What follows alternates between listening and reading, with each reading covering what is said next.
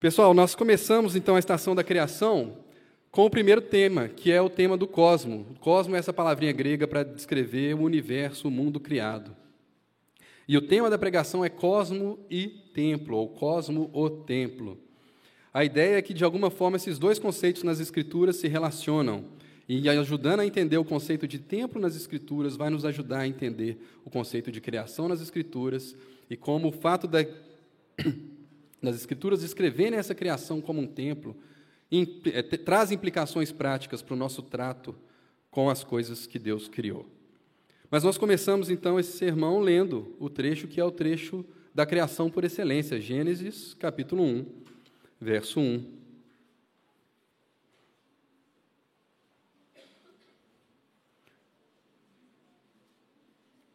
O livro dos inícios, o livro do princípio, Gênesis, no capítulo 1, verso 1, vai dizer assim: No princípio, Deus criou os céus e a terra.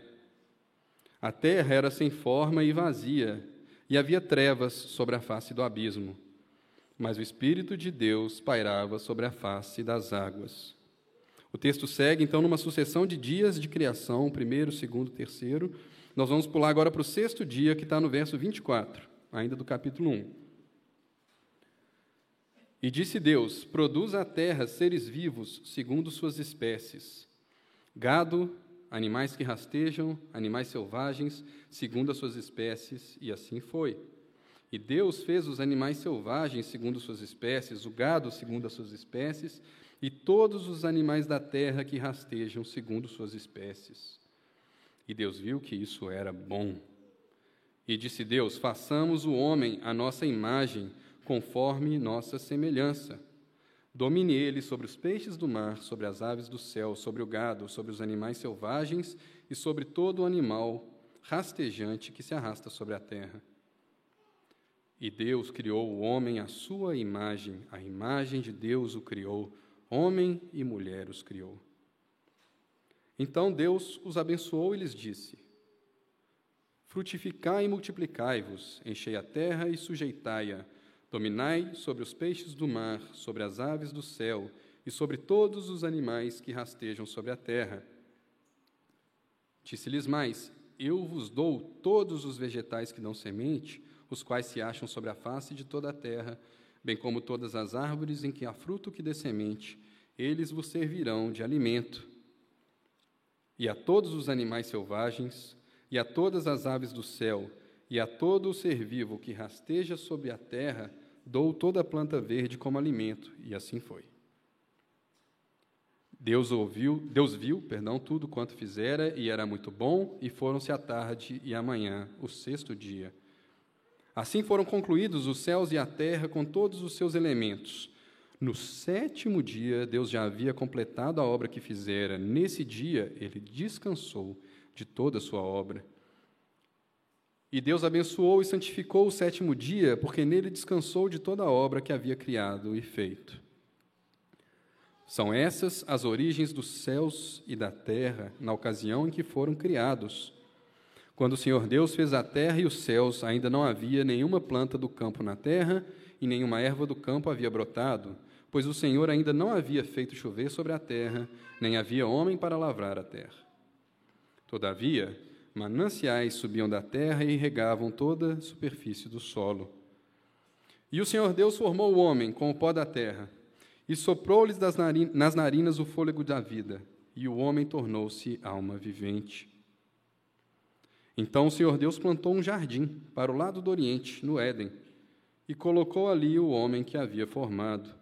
E o Senhor Deus fez brotar do solo todo tipo de árvore agradável à vista, boa para o alimento, bem como a árvore da vida no meio do jardim, e a árvore do conhecimento do bem e do mal.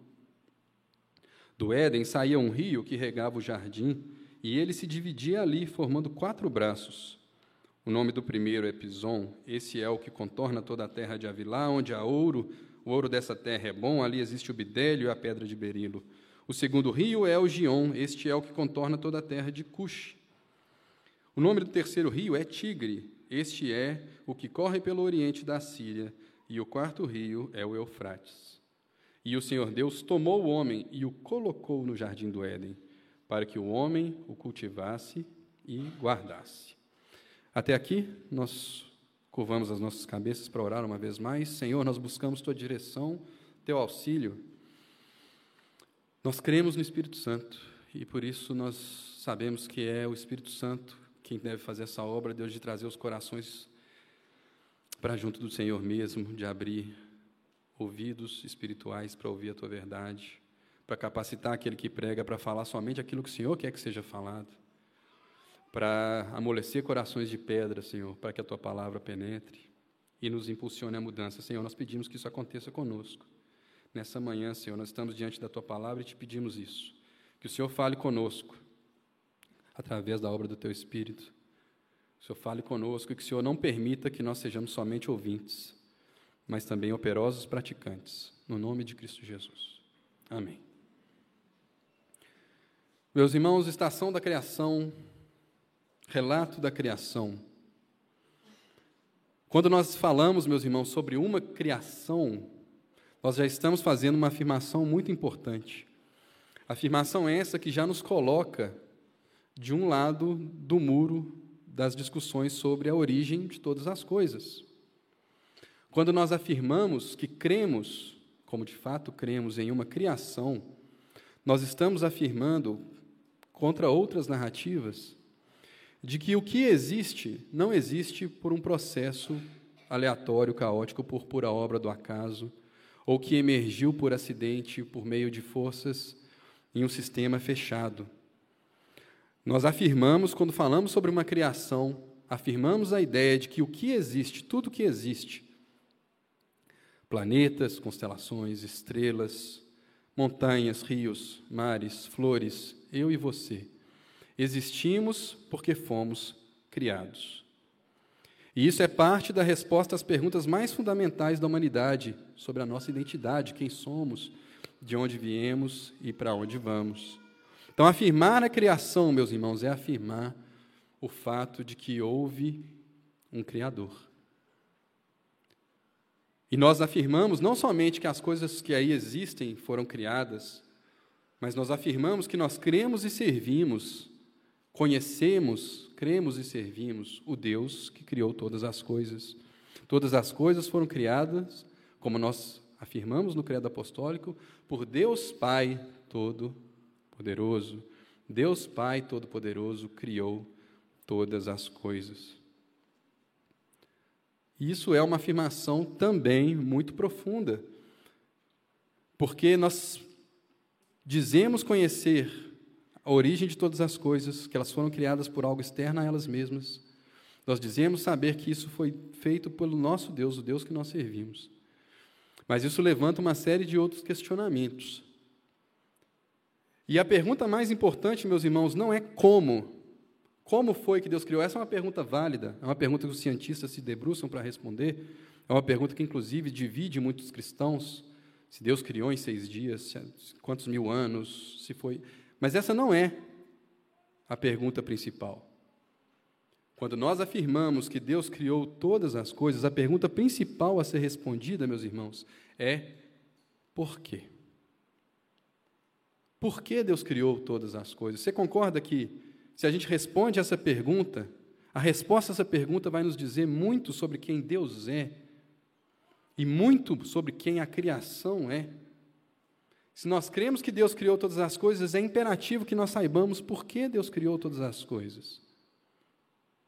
Os povos antigos do Antigo Oriente Próximo, onde Israel né, se estabeleceu e se desenvolveu, aquela região, eles davam respostas a essa pergunta de muitas maneiras.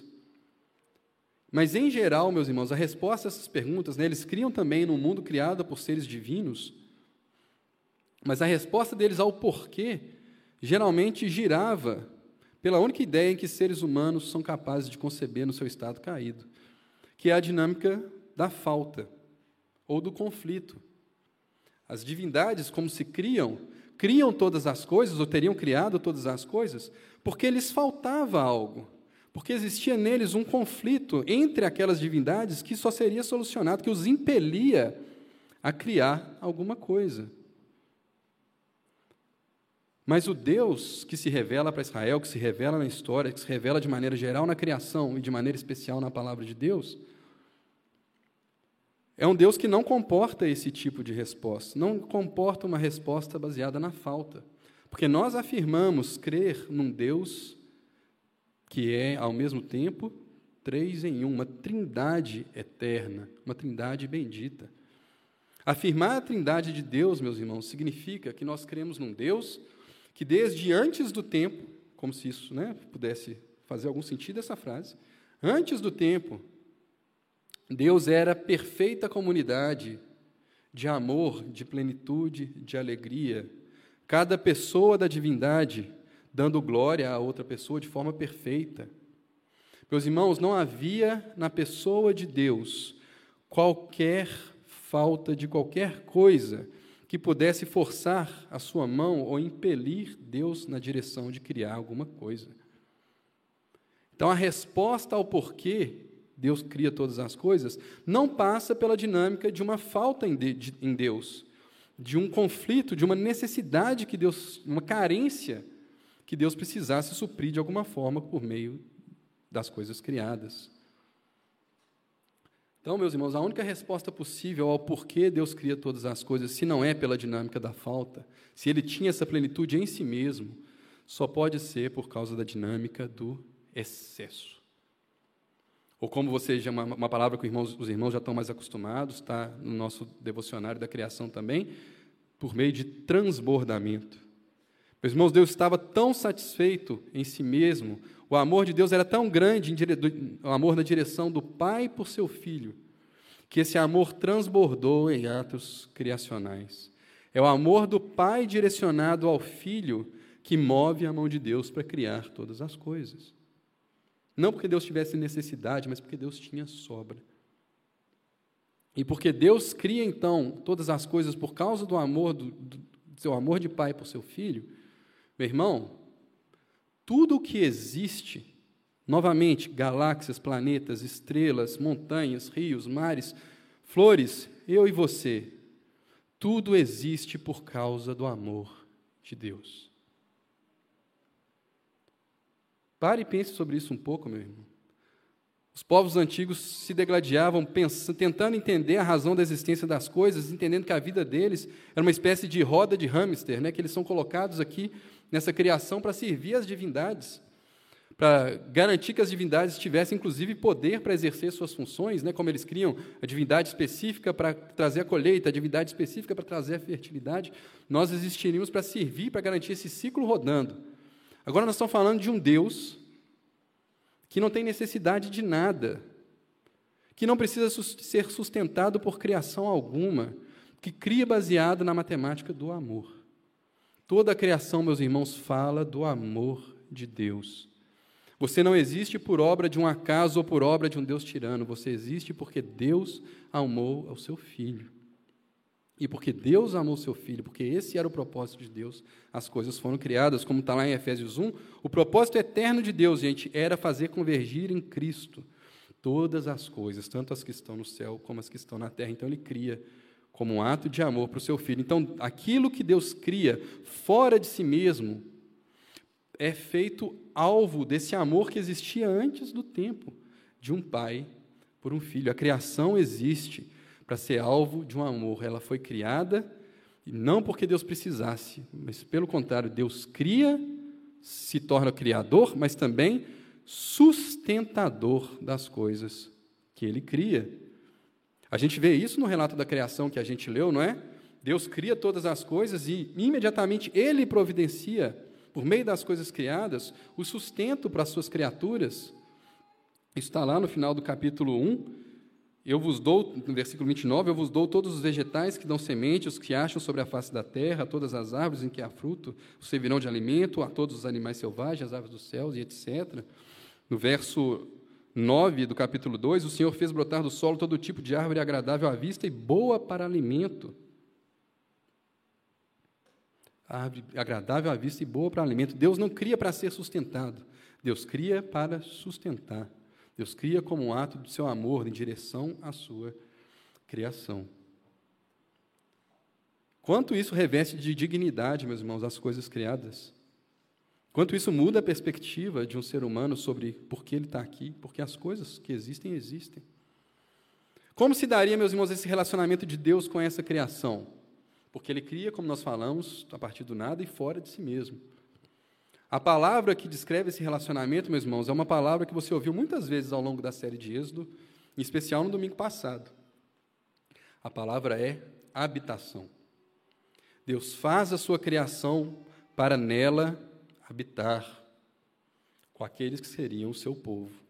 O objetivo de Deus era habitar com o seu povo na sua criação. E quando você fala de uma divindade habitando em um lugar com um povo, a ideia que se evoca, meus irmãos, no mundo antigo, para as pessoas que estão recebendo esse relato aqui da criação, é justamente a ideia de um templo. E aí você começa a entender como que criação e templo se relacionam. Templo, meus irmãos, acima de tudo, mais do que um lugar onde se realizam rituais, onde são trazidas né, ofertas para a divindade, templo era o lugar da habitação, como se cria, o lugar da habitação dos deuses.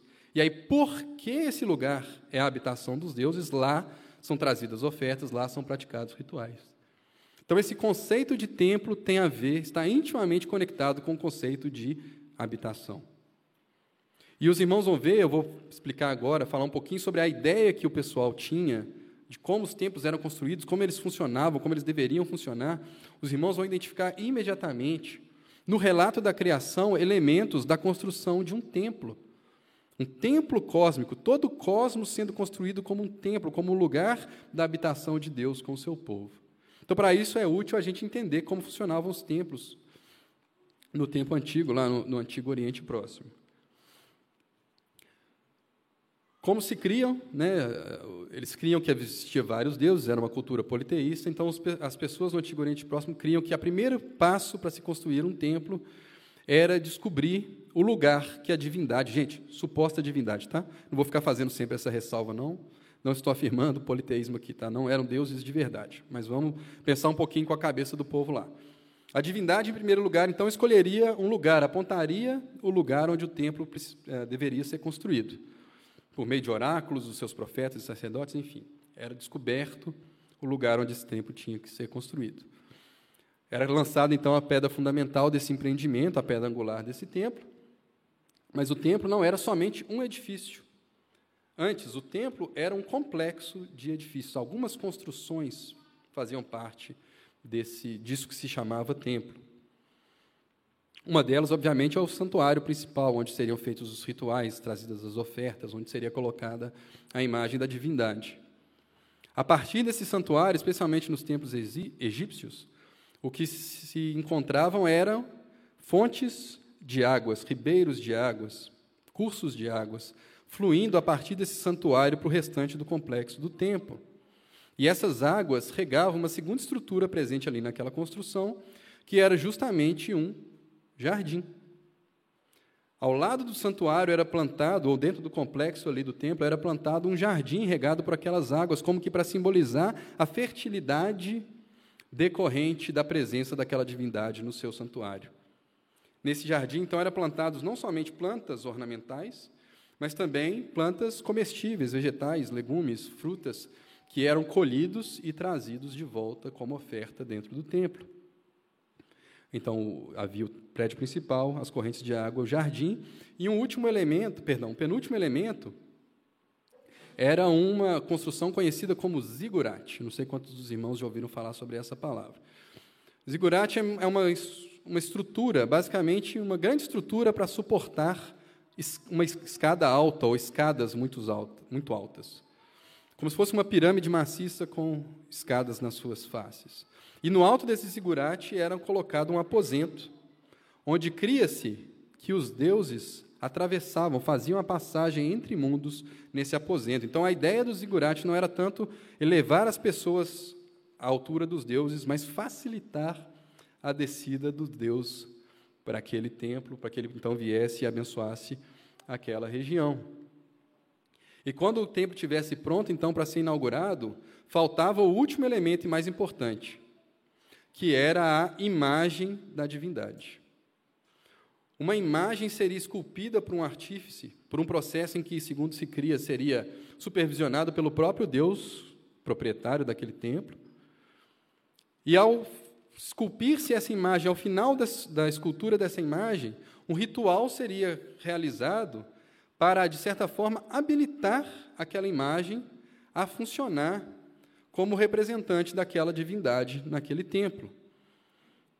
Então, não é que a divindade agora seria 100% incorporada ali naquele, ah, naquela imagem, mas que, de, de, alguma forma, ela seria vinculada, imagem e divindade estariam vinculados de maneira que, onde a imagem estava presente, o Deus estaria presente. A imagem tinha uma função mediadora, porque era a ela que eram dirigidas as ofertas, era ela que, de certa forma, sentia o gosto das ofertas, o cheiro das ofertas, e representava, então, dessa forma, o povo diante daquele Deus, e também é, através da imagem que se recebiam os oráculos daquele Deus. Então, havia também uma mediação entre aquela divindade e o povo.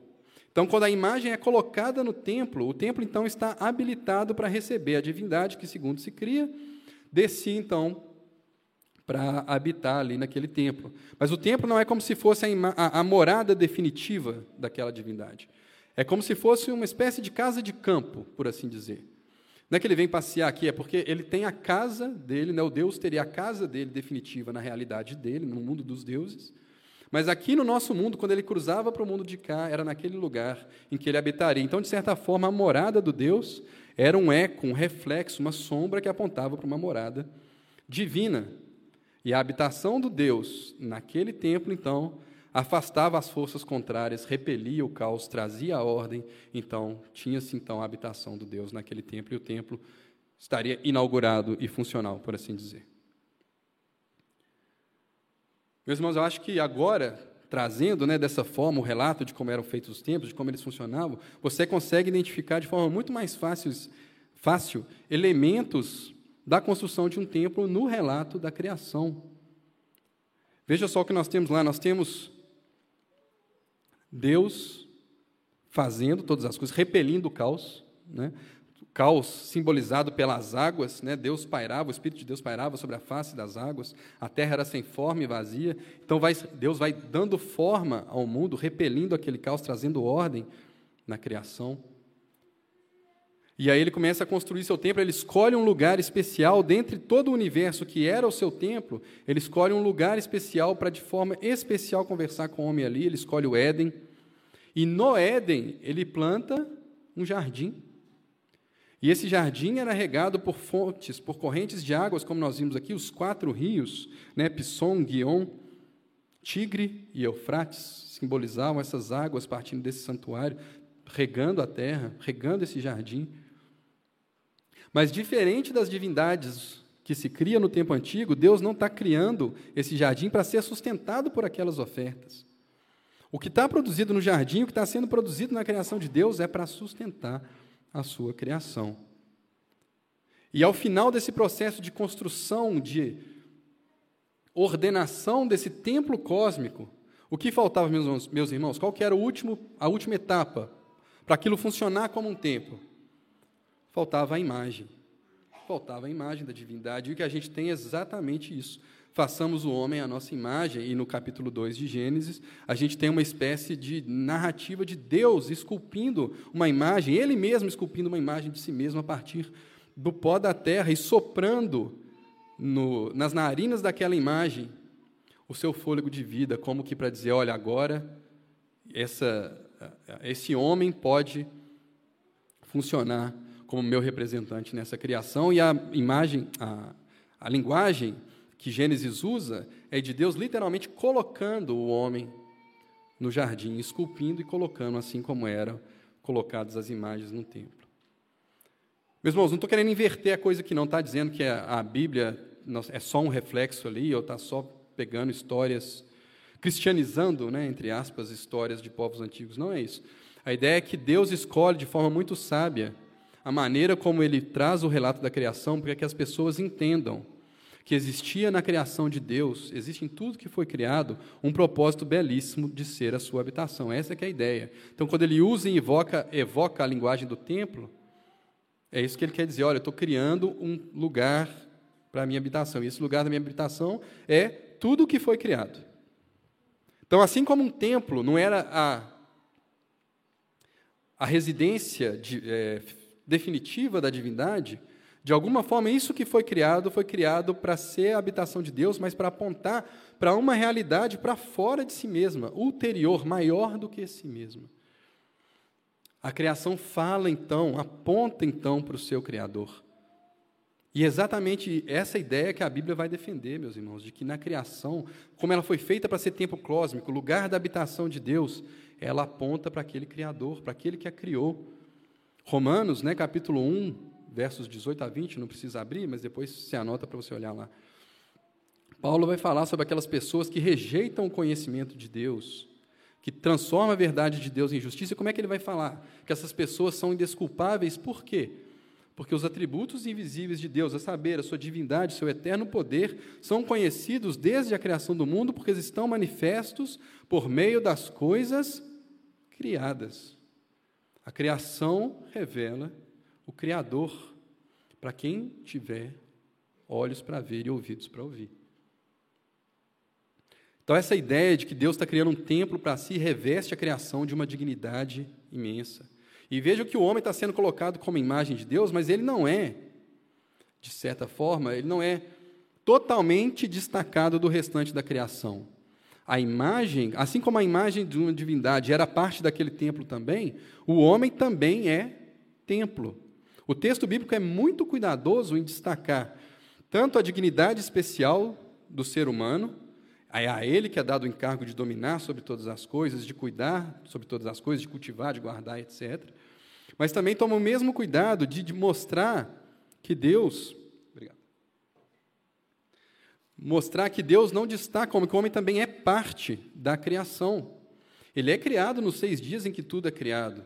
Ele é criado no sexto dia, como nós lemos aqui, e sequer é dado para o homem um dia exclusivo né, dentro desse processo de criação. Ele é criado no sexto dia, meus irmãos, onde todos os outros animais terrestres são criados onde os animais que rastejam, onde o gado, os animais selvagens são criados, é no sexto dia, o mesmo dia que Deus forma o homem. Então, de certa forma, o texto está nos dizendo que o homem é sim revestido de uma dignidade especial, mas existe uma certa irmandade entre o homem e o restante da criação. Então, aquela imagem que é colocada no jardim, ela também é templo, ao mesmo tempo. Ela é imagem, ela é templo, e ela também, porquanto mediava a criação diante do Senhor, ela é sacerdote da criação. O homem originalmente foi criado para ser templo, imagem e sacerdote. É isso, essa que é a função que nós desempenhamos como homens, ou deveríamos desempenhar no grande esquema das coisas. Então o templo está bonito, está pintado, a imagem está feita, o ritual está feito, a imagem foi colocada, agora basta o templo funcionar, certo? Aí vai lá Adão e come a maldita da fruta. Os irmãos percebem o tamanho da tragédia, gente, o tamanho da tragédia cósmica, literalmente cósmica, que é o homem escolher não ser imagem de Deus e botar outra coisa, como eu disse de manhã, o homem escolhe deixar de apontar para o seu Criador e ser somente um pedaço tosco de madeira. Os irmãos percebem a consequência da burrada que a gente fez em Adão.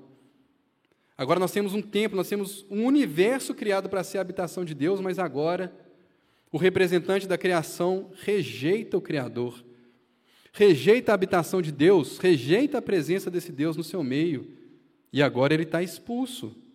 Deus expulsa o homem do jardim do Éden, e o homem, meus irmãos, não perde, em primeiro lugar, as delícias do jardim. Não é isso que o homem perdeu principalmente. Ele perdeu, claro, a sombra, as águas, as frutas, o paraíso, ele está perdido. Mas o que o homem perde em primeiro lugar, meus irmãos, é a presença. O homem está alijado da presença do Senhor, destituído da glória de Deus, como diz Romanos 3. E aí, por causa dessa destituição, por causa dessa, dessa expulsão, por causa desse, dessa tragédia no templo de Deus, agora sim, até então não, mas agora sim vai existir o quê? Estranhamento entre o homem e o restante do cosmos, entre o homem e o restante da criação. O homem vai passar a abusar do seu direito de dominar sobre todas as coisas.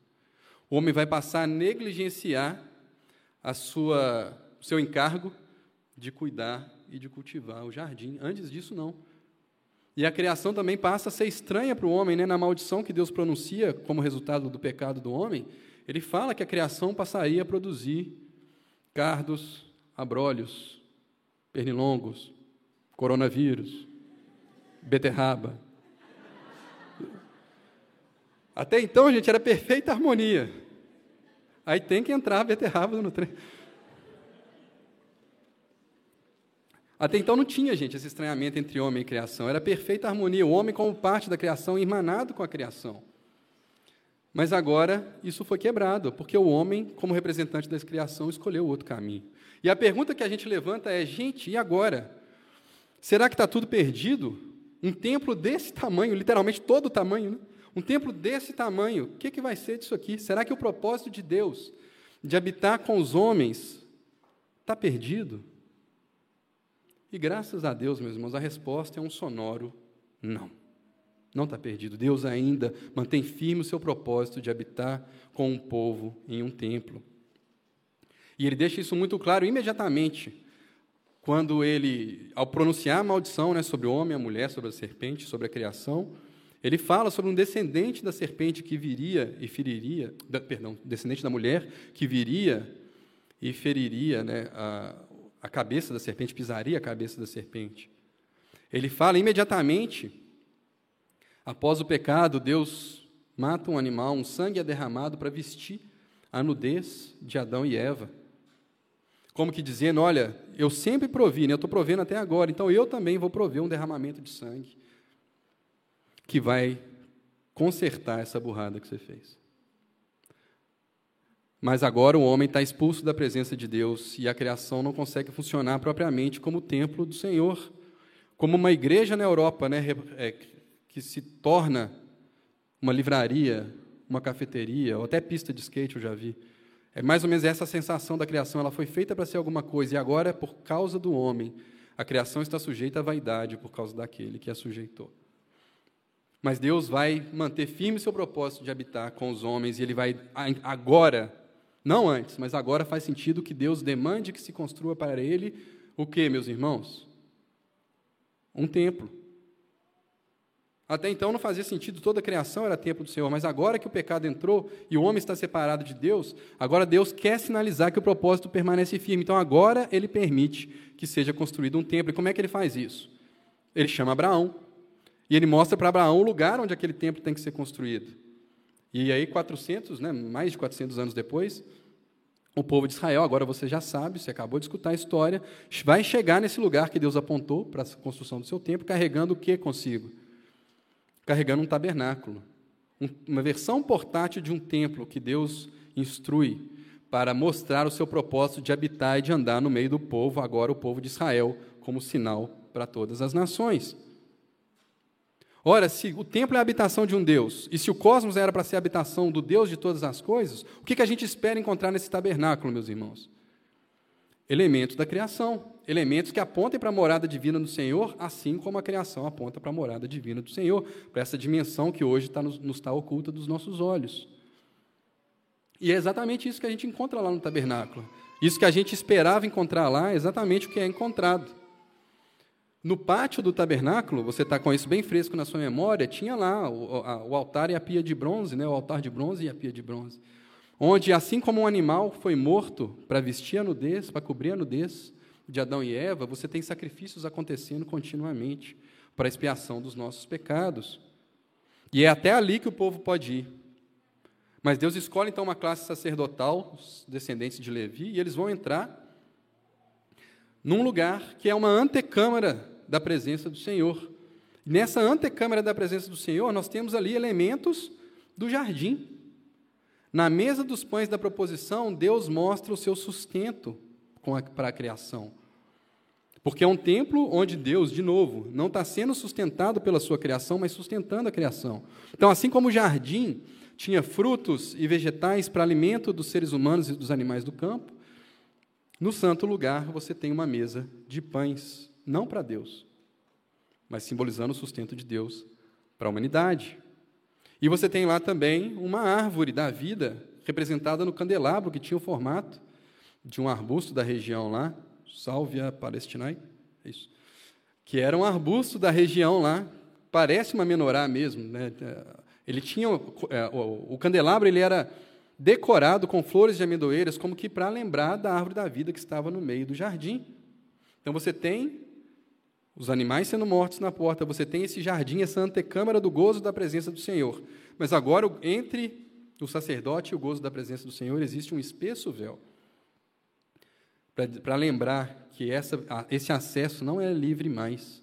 O sumo sacerdote, somente ele, entraria na presença de Deus uma vez por ano, não sem sangue, com sacrifício pela sua própria vida e pela vida do povo. E quando ele entra na presença do Senhor, no Santíssimo Lugar, o que tem ali, meus irmãos? Você aprendeu semana passada. Você tem os querubins.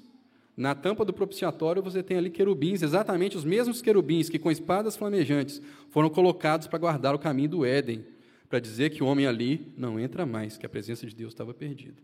E aí sim, com o derramamento de sangue, com a oferta do sumo sacerdote, Deus aparecia então e habitava no povo, aparecia para falar com o povo sobre a tampa do propiciatório entre os querubins, a arca da aliança que ah, ficava dentro da, da arca. Durante o dia, uma coluna de nuvem, à noite, uma coluna de fogo, Deus habitava, sinalizava o seu desejo reiterado de habitar com o seu povo. O sumo sacerdote lá entrava, então, no Santo dos Santos. E o que, que faltou, gente, nesse templo de Deus? Obviamente nós já vimos, uma das diferenças é que não eram ofertas para sustentar a divindade. Mas o que mais tinha de diferente? Não tinha dentro desse templo nenhuma imagem. Era um templo onde não tinha uma imagem. Segundo o mandamento, não fareis para ti imagens de escultura, não vai colocar no templo imagem de escultura. De certa forma, meus irmãos, o sacerdote, o sumo sacerdote, quando ele entrava no Santo dos Santos, ele era essa imagem. Então, ele era ao mesmo tempo sacerdote, imagem de Deus, e ao mesmo tempo parte do templo, porque as estola, a estola que ele vestia, as pedras que ele carregava no peitoral, as que estavam no seu ombro, seus escritos sobre a sua fronte, tudo isso foi parte das instruções do Senhor para a construção do seu templo. Então, o sumo sacerdote ali representava ao mesmo tempo imagem, sacerdócio e templo. Deus sinalizava reiteradamente o seu propósito de habitar com o seu povo.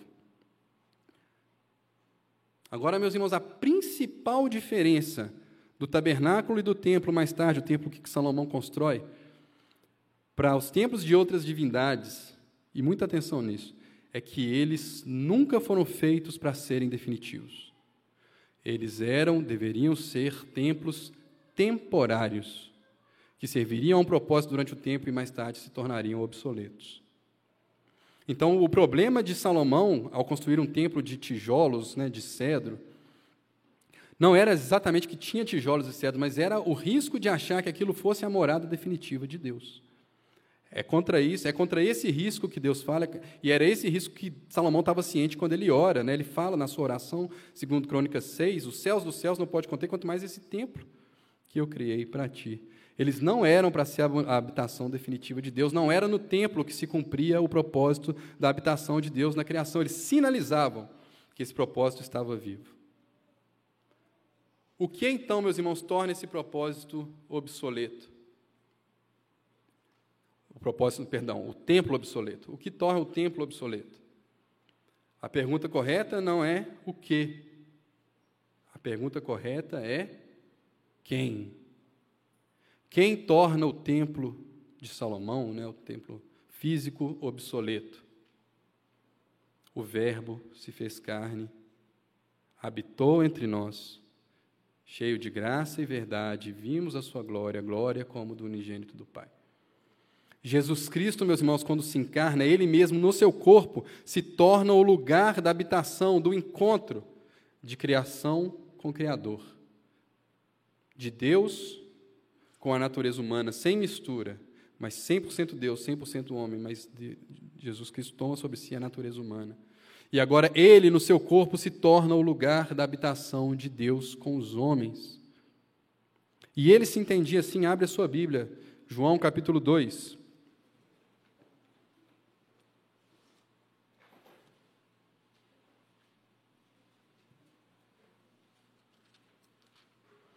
João capítulo 2 é o episódio da purificação do templo. onde Jesus derruba a mesa dos cambistas, expulsa aqueles que faziam comércio na casa do Senhor. Então, quando ele faz isso, o pessoal protesta contra ele, aí no verso 18. João 2,18. Então, os judeus protestaram, perguntando: Que sinal nos mostras, como prova de autoridade para fazer isso? Jesus lhes respondeu: Destruí esse santuário, e eu levantarei em três dias. Os judeus prosseguiram: Este santuário levou 46 anos para ser edificado. O templo de Herodes, né, assim chamado templo de Herodes. E tu levantarás em três dias? Mas o santuário a que ele se referia era o seu corpo. Quando ressuscitou dentre os mortos, seus discípulos se lembraram disso que ele dissera e creram na Escritura e na palavra que Jesus havia falado. O santuário de Deus era agora visto em Jesus. O santuário de Deus andou sobre essa terra, por assim dizer. É por isso, meus irmãos, que quando Jesus morre na cruz, aquele espesso véu que mão humana nenhuma podia rasgar, ele é rasgado de alto a baixo. Porque aquele véu que fazia a separação da presença de Deus agora não faz sentido, porque não porque o ser humano chegou num estágio de não precisar mais daquele véu, não porque nós tenhamos subido aquele zigurate para chegar na divindade, mas porque Deus desceu e se encarnou em Jesus Cristo. E a gente não consegue, é difícil né, pensar em Jesus como um lugar, mas pense em Jesus como esse evento, como esse fato bruto da habitação de Deus entre os homens. Ele é, meus irmãos, o segundo Adão, de acordo com Romanos, o representante final, definitivo e perfeito da criação que é levada agora para dentro da dinâmica de amor da Trindade. Lembra? O propósito original não era esse? Não era o amor do pai para o filho, de alguma forma, ser estendido para as coisas criadas? Agora, quando Jesus assume essa criaturidade, assume essa natureza humana, é como se a criação estivesse sendo puxada para dentro dessa dinâmica, convidada para dentro dessa dança, sendo agora alvo do amor de Deus por quanto está em Cristo. Cristo é então o segundo Adão que não vai falhar como o primeiro falhou. Cristo é, de acordo com Colossenses, a imagem do Deus invisível, primogênito da criação. E ele é, segundo Hebreus, o nosso sumo sacerdote, segundo a ordem de Melquisedeque, que entrou não no santuário feito por mãos humanas, mas no maior, o que está no céu, não com sangue de bodes, mas com sangue do seu próprio sangue, oferecendo sacrifício uma vez por todas. Cristo cumpre perfeitamente, meus irmãos, perfeitamente o propósito de Deus de habitar contra os homens, contra os homens, habitar com os homens. Jesus, meus irmãos, é a reconciliação. O ato sacrificial de Jesus é a reconciliação que precisava entre Deus e os homens, os homens com os homens, mas também, meus irmãos, e esse é o nosso tema nessa manhã, com a criação. Porque se Deus cria tudo para ser alvo do seu amor, lugar da sua habitação, e por causa do representante da criação, essas coisas estão sujeitas ao pecado. Quando essa a mensagem da reconciliação chega, quando a obra de reconciliação é construída, meus irmãos, que direito temos nós de continuar abusando do nosso direito de dominar sobre a criação, de negligenciar a nossa irmandade, o nosso cuidado com a criação, o nosso ah, responsabilidade de cultivar e de guardar esse jardim que Deus fez para a sua habitação. Porque, meus irmãos, se existe em nós alguma esperança de que um dia essa habitação, que hoje é incompleta, vai se tornar completa, real, essa mesma esperança é a esperança que, do restante da criação. A criação geme e aguarda com dores de parte a revelação dos filhos de Deus. Por isso, meus irmãos, aqueles que foram reconciliados com Deus não podem viver como se não tivessem sido reconciliados com a criação. Não podem viver como se as coisas criadas não tivessem valor nenhum. Não podem viver como se não tivesse uma responsabilidade de cuidar disso que Deus fez para a sua habitação, aquilo que fala dele mesmo. Quem foi reconciliado com Deus, reconciliado com a criação, meus irmãos, deseja a habitação de Deus. Desejar a habitação de Deus é desejar que a boa criação do nosso Senhor seja redimida e seja restaurada. E é botar isso em prática com bons atos de redenção na criação.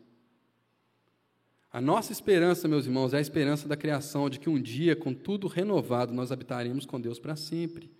De forma, hoje nós já podemos usufruir disso. O véu foi rasgado, como diz Hebreus, nós podemos entrar ousadamente, com confiança, no Santíssimo Lugar.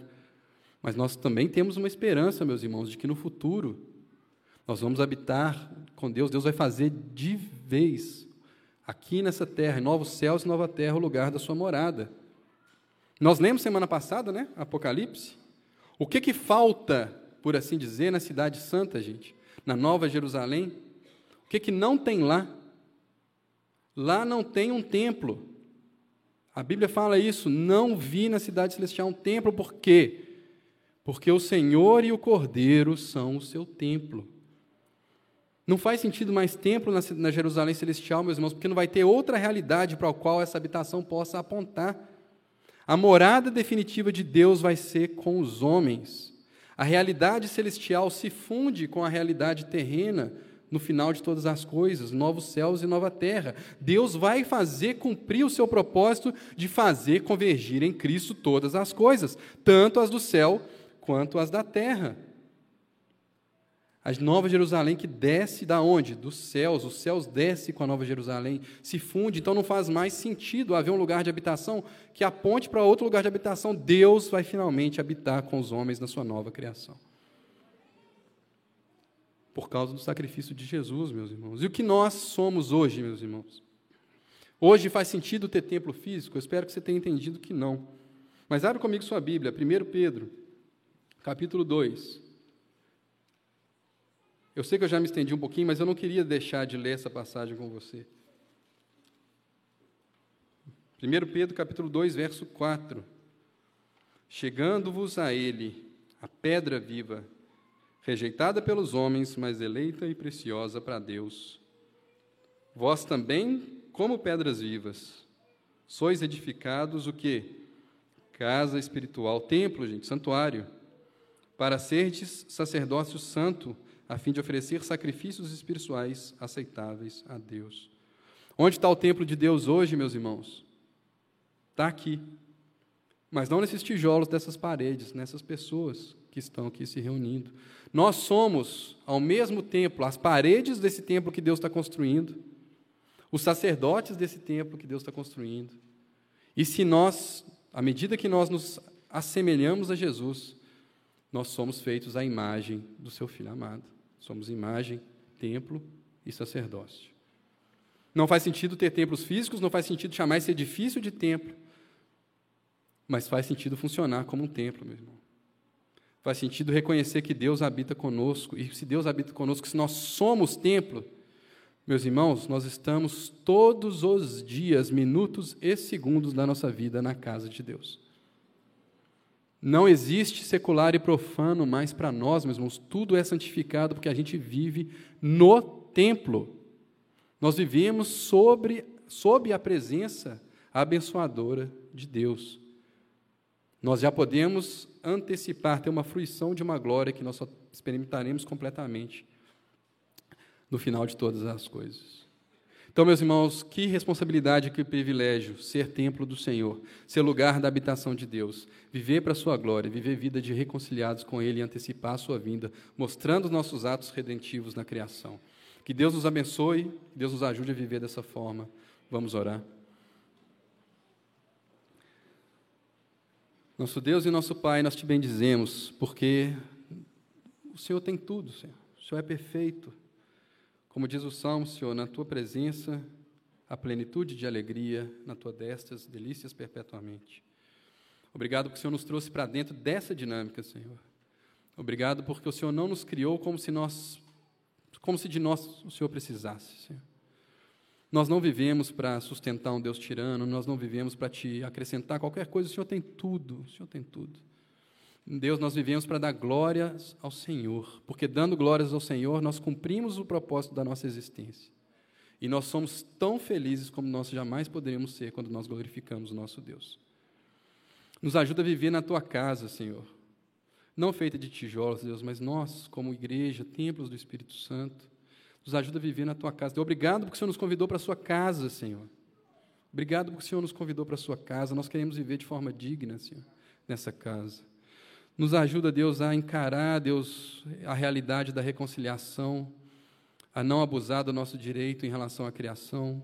a não negligenciar o teu mandamento de cultivar e guardar, Senhor. Nós queremos redimir a criação, Deus, sabedores de que essa criação, assim como nós, anseia por ser renovada e se tornar de uma vez por todas tua casa. Enche o nosso coração de esperança, Deus, de fruição da tua presença, Deus, de forma tão completa como jamais aconteceu. E que nós possamos viver hoje essas realidades, Deus, à medida que teu Espírito Santo trabalha na tua igreja. Essa é a nossa oração no nome de Cristo Jesus.